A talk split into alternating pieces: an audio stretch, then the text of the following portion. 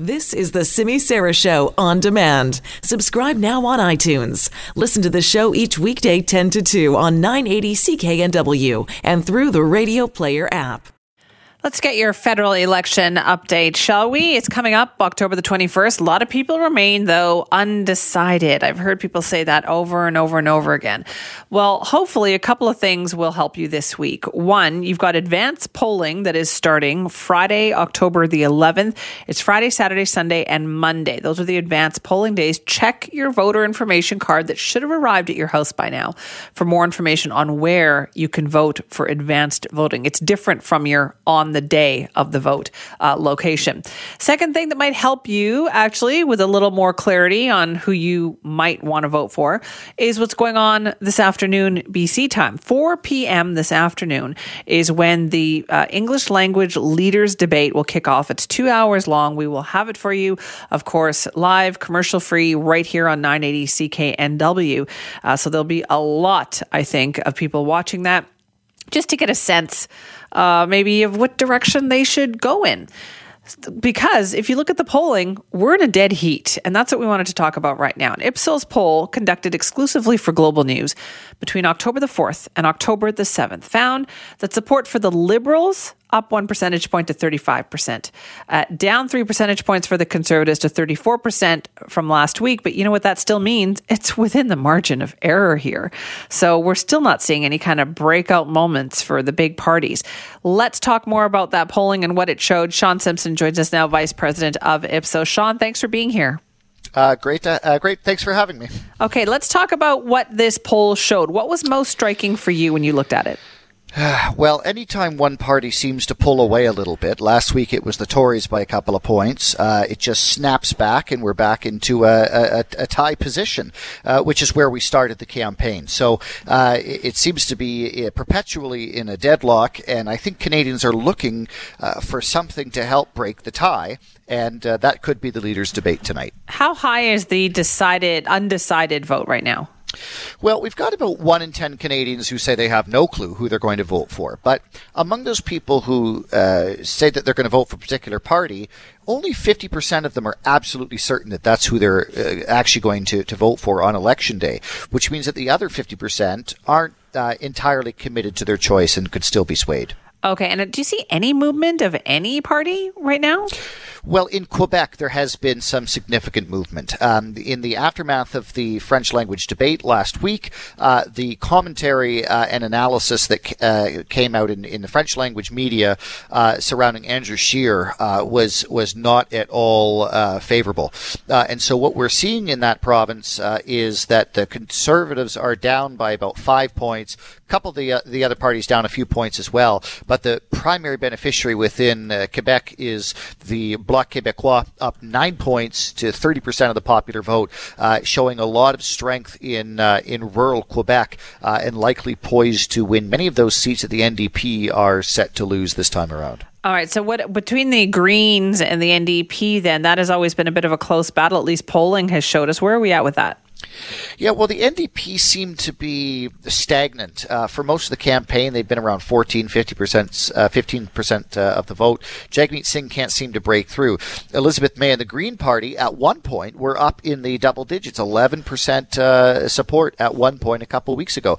Now down to only seven percent uh, of the vote. I think a lot of people who are maybe considering a vote for the Green Party have decided to back one of the leading horses in this race, acknowledging that in most ridings the Green Party still isn't really uh, competitive. So, can you tell where that four points went?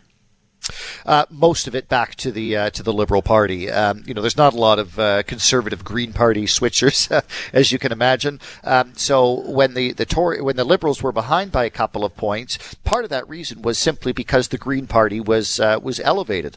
Uh, you know, with with but all along the Green Party support was softer, meaning people were less committed to that choice. Right. And uh, as we get closer to election day, we're seeing the the fruits of that, meaning that people who were once considered the Green Party, but only you know mildly have have gone back to the Liberals essentially. So you're looking at the top two parties, then still pretty much a dead heat, though, right? Because isn't that within the margin of error?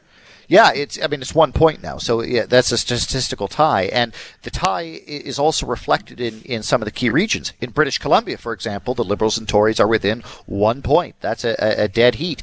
Um, and British Columbia is unique insofar as all four parties have, you know, at least ten percent support. Uh, the Greens will obviously pick up some seats uh, on the island, but um, on the mainland and, and in the interior, it's really anybody's game. Um, and so, uh, in such a, a tight race that normally elections are, are resolved once the Ontario uh, uh, votes are counted. This could be a late night in two weeks' time where British Columbia could have a really important impact in determining uh, what the outcome of the election is. Right. Last week, it also looked like the Conservatives were on the upswing in Ontario. How does that look now? Uh, not much has changed in Ontario. Uh, province wide, the Liberals are ahead by, by two points. That's essentially where they were uh, last week, even though the Tories had a little bit of momentum. That seems to have stalled. I think Ontario is waiting for tonight, uh, hoping for something to happen. I'm not even sure they, they know you know what it's going yeah, to be or a lot what of pressure. way it'll go. Yeah, but anything you know, and and tonight I think is the stakes couldn't be higher for Andrew Scheer given his performance in the French debate last week. He has one chance really Yeah. to impress English Canada. Tonight's his night, and uh, I think people are waiting to see whether he's up to the job. Geez, you think he'd be running away with it. I think that's the impression, right? You think, why isn't he farther out ahead? Well, given you know what's plagued the Liberals in Yeah. the last uh, couple of months, or uh, really the better part of a year, uh, you know this election is is tailor made for uh, for Andrew Scheer to, to step in and and uh, and and take the reins. He hasn't been able to do that. Uh, he's running behind his party in terms of the person that Canadians think would make the best prime minister. Even though we have a top line tie in terms of popular vote on the best PM metric, Trudeau's up by five points, despite everything that's happened. You're kidding. That didn't change in the last couple of weeks? Uh, well, actually, uh, what's changed in the last couple of weeks is that uh, what used to be a tie on that metric is now a Trudeau advantage. Really? Now, Sean, tell me, is this not one of the more interesting, like polling wise, elections that you have followed in a while? Yeah, absolutely. Because, uh, you know, uh, th- there's some fundamental questions that we look at. For example, approval ratings and the proportion who believe that the government deserves re-election. Normally, approval ratings are, you know, 10 points ahead of the proportion who believe they deserve to be re-elected. But in this case, they're actually only within a couple points of each other. The fact that the Prime Minister has had so many challenges and yet continues to be the person who Canadians think would make the best Prime Minister. It's all sort of um, confounding and and uh, uh, uh, confusing at times. Uh, even though there's lots of noise, nothing seems to be happening. It's it's almost like a campaign without a pulse. Uh, yeah, it certainly seems that way. And yet there does seem to be a level of interest from the public. I thought it would be one where people tuned out, but they're not. Everywhere I go, people are still talking about this thing. Well, particularly in British Columbia, where uh, uh, many of the parties, or you know, all four parties, uh, are are competitive in in, in many ridings, um, and in British Columbia, we actually see the highest proportion of Canadians saying that they're absolutely certain to vote. I think British Columbians recognize that there's a lot at stake here. There's many issues important to British Columbians: affordability, climate change, pipelines, and uh, you know, when there's a lot at stake, people are more likely to go out and vote, and we're seeing that uh, on the West Coast. Right. Okay. So, what are you looking for then uh, over the next, say, 48 hours after the debate?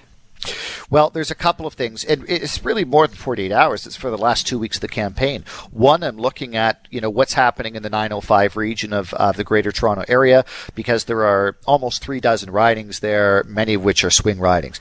I'm looking at the degree to which um, uh, votes are going to split among the progressive parties. So if the Green Party starts going up in the polls, that's bad news for the Liberals and good news for the Tories. And the third thing I'm looking for is the extent to which millennials are excited to go out and vote for Justin Trudeau. They delivered his majority government in 2015, and it's up to them to decide whether or not they want to see the Liberals or the Conservatives in power in two weeks. I guess we have to figure out whether that group will come out with any enthusiasm to vote right now. Yep, because if people over the age of 35, if they were the only people that voted, the conservatives would win.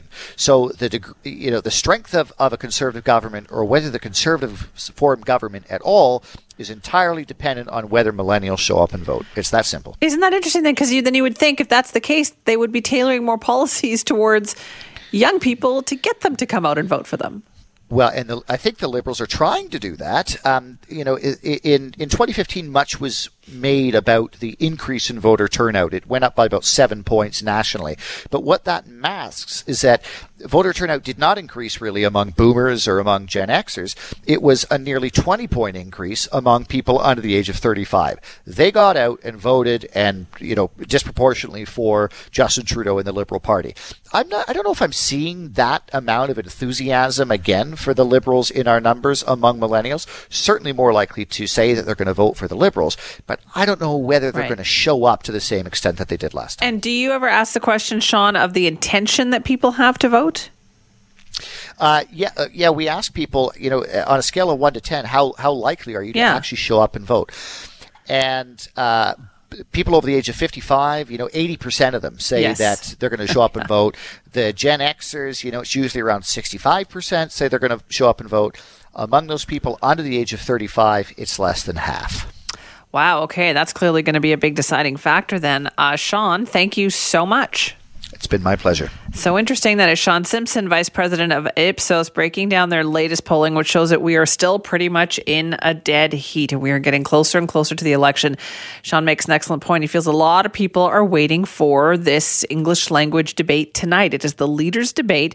All the party leaders will be in it. It will be everywhere. It'll be on every channel. It's going to be on, on our station here on 980 CKNW starting at 4 o'clock. We will have it live, commercial free two hours of helping you to decide who it is that you're going to vote for. And just given what Sean described here, the breakdown of where we're at kind of with polling, the pressure on these individual party leaders is intense. They're trying to score points against somebody else. They're trying to make themselves look better. I mean, that's that's a pretty intense situation. So yes, I'm definitely going to be uh, watching and listening tonight to see how that goes. And you can bet we're going to talk about it. You know, as you're watching it tonight, feel free to drop me an email and let me know what your impressions were because, yeah, we are going to talk about it tomorrow. So, simi at cknw.com. And once again, I can't say this enough. Please check your voting card. Advance polls start Friday, October the 11th. That's coming up at the end of this week, Friday, Saturday, Sunday, Monday.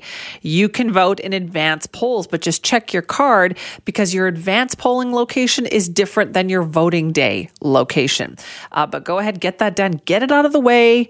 Just hold your nose, do what you got to do. I don't care who you're voting for. I just want to make sure that people get out and vote. Do it early because on the day we, we tend to make excuses, right? Oh, I got busy. Oh, I forgot. Oh, it was rush hour. Oh, this happened. So get out and do it if you can, starting this Friday with advance voting. And keep me in mind tonight. I want to hear your thoughts about that debate as you're watching it. Simi at cknw.com. Canada may be known for its landscapes and friendly people, but beneath the surface lies a darker side of crime, history, and the paranormal. Since 2017, the award winning Dark Poutine podcast has explored the shadowy corners of the Great White North and beyond, delivering chilling tales from a uniquely Canadian perspective. Hosted by Mike Brown and Matthew Stockton with over 300 episodes and fresh releases every Monday, Dark Poutine is your weekly ticket to the creepier side of Canada. Listen to Dark Poutine on Apple, Spotify, Amazon Music, or wherever you get your podcasts.